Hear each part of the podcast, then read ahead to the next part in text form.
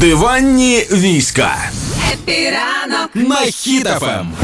Я зареєструвалася в Тіктоці відносно нещодавно, і мені вже за це нарешті не соромно. Да, не дивіться на мене, так все нормально.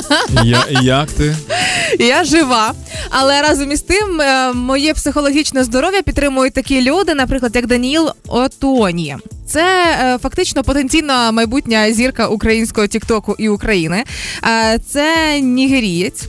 Е, Він народився в Україні, він уже українець, але нігерійського походження. І він записав е, пісеньку і просто собі закинув одного разу в Тікток, а вона стала вірусною. Давай послухаємо, можливо, ти теж її вже зустрів чув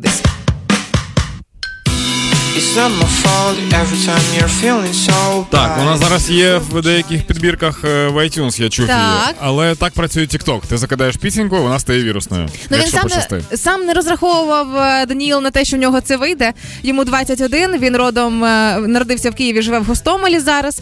А, записав пісню, сказав, що надихався українськими сучасними музикантами, але він надихнув і українську м, український сегмент Тіктока. Під цю пісню почали знімати що завгодно. Почали знімати відео речі в японському домі, які мають сенс, і там перелік різноманітних речей. Почали знімати якісь е, жарти стосовно того, як після 30 вже починає важко жити по здоров'ю. Да, Дань? Мгм. Ні, мені дуже легко. Знаєш чому? Тому що я до цього 5 років перевірявся постійно. І подібні такі якісь флешмоби починають з'являтися конкретно під цю пісню. І зараз я вже можу повноцінно сказати, мені не соромно за те, що я сижу в Тіктоці, і мені не соромно за те, що я там бачу. Насправді видно, що ти нещодавно зареєструвалася, тому що ти рекламуєш пісні з Тіктока на радіо. Так, так, я чула пісню в Тіктоку. Треба про це на радіо розказати. Наступний буде в мене етап, коли я буду вам всім листівочки пересилати з вайбера ці блискучі.